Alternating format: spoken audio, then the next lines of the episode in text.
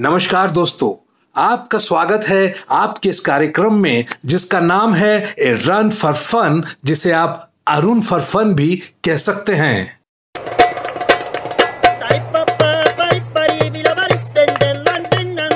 दिसंबर आईना दिखाता है और जनवरी सपने दिखाती है। तो दोस्तों, आइए इस जनवरी में कुछ हसीन सपने बुनते हैं, थोड़ी अपनी कहते हैं थोड़ी आपकी सुनते हैं। ये साल शुरू हुआ ओमिक्रोन और ठंड के विस्फोट से और साल के आरंभ में ही एक मज़ेदार मैसेज आया मेरे व्हाट्सएप पर, जिसमें कहा गया था, ओमिक्रॉन के साथ साथ ठंड भी रफ्तार पकड़ चुकी है। इसलिए दोस्तों, सिर्फ़ भाप के भरोसे ना रहे कभी कभी बीच बीच में हाफ़ भी लेते रहें। जहाँ पूरे भारत में ओमिक्रोन तेज़ी से बढ़ने लगा, वहीं यूपी में एक नया वेरिएंट सामने आया, जिसका नाम था इस्तीफा क्रोन जी हाँ, यूपी में आगामी चुनाव के मद्देनजर वहाँ अब इस्तीफा क्रोन फैलने लगा है। सुना है कि कुछ दिनों में यह इस्तीफा क्रोन ओमिक्रोन को भी पीछे छोड़कर उससे कहीं आगे निकल जाएगा। एक ऑनलाइन प्रोग्राम के दौरान पीएम साहब और वेस्ट बंगाल की सीएम साहिबा आमने सामने हो गए। पता चला कि पीएम साहब ऑनलाइन किसी अस्पताल का उद्घाटन करने आए थे। लेकिन वहाँ दीदी ने एक बम फोड़ दिया और वो बोली डियर पीएम साहब एफ़ वाई आई यानी फॉर योर इंफॉर्मेशन मैं आपको बताना चाहती है कि हम इस अस्पताल का उद्घाटन ऑलरेडी कर चुकी है। अब पीएम साहब हैरान हो गए। और ममता दीदी की तरफ़ ऐसे देखने लगे जैसे वो कहना चाह रहे हो, दीदी, ओ दीदी, जानती हो, इस अजीबो गरीब पॉलिटिक्स का बस इतना सा फसाना है। एक ही फीता है जिसे बार बार काट के आना है। सही बात है जी। अब अच्छा काम चाहे एक बार करो या बार बार करो अच्छा काम तो अच्छा काम ही रहेगा। रहेगा कि नहीं रहेगा? रहेगा कि नहीं रहेगा? रहेगा? मेरा ड्राइवर बब्बन, जानते हैं मुझसे क्या बोला? वो बोला, साहब जानते हैं, ये जो सैनिटाइजर नहीं ना है, ये अब हमारा खैनी के जैसे हो गया। मैंने पूछा कि कैसे?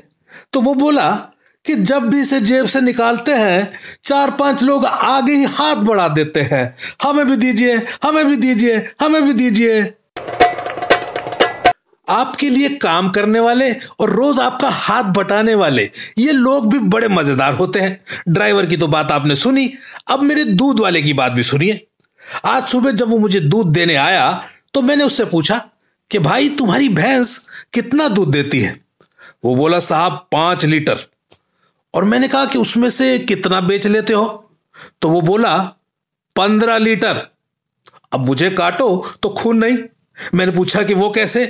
तो बोला, साहब ई ट्रेड सीक्रेट वा, बताया नहीं जात। एक शेर अर्ज़ किया है, गालिब जो पुरसकूनी है सोने में, वो नहीं दुनिया के किसी कोने में। और साहब सर्दियों में रजाई के अंदर दुबक कर सोने का तो एक अलग ही मज़ा है। आइए इस बात पर एक छोटी सी कविता सुनते हैं। वीर तुम अड़े रहो, रजाई में पड़े रहो, चाय का मज़ा रहे, प्लेट पकोड़ी से सजा रहे, मुँह कभी रुके नहीं, रजाई कभी उठे नहीं, वीर तुम अड़े रहो, रजाई में पड़े रहो। माँ की लताड़ हो या बीवी की दहाड़ हो, तुम निडर डटो वहीं, रजाई से उठो नहीं। वीर तुम अड़े रहो, रजाई में पड़े रहो। प्रातः हो कि रात हो, संग हो न सात हो, रजाई में घुसे रहो, तुम वहीं डटे रहो। वीर तुम अड़े रहो, रजाई में पड़े रहो। एक रजाई लिए हुए, एक प्रण किए हुए। आराम और विश्राम से तुम वहीं डटे रहो। वीर तुम अड़े रहो, रजाई में पड़े रहो। ठंड है, ये ठंड है, ये बड़ी प्रचंड है। हवा भी जो है चल रही, धूप को डरा रही। वीर तुम अड़े रहो, रजाई में पड़े रहो। वीर तुम अड़े रहो, रजाई में पड़े रहो। जाते जाते हम जनता का, हमारी माई बाप सरकार से एक सवाल है। अगर वो चाहें तो इस पर सोचें और हमें जवाब दें। सवाल कुछ इस तरह से है कि चोट तो लगी है दिल पर, मलहम पैर पर लगा रहे हो।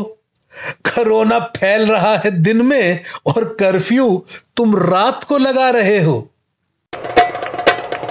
तो दोस्तों, जिस विधि राखे सरकार उस विधि रहिए, उल्टी गंगा बहाए तो उसी में बह जाइए।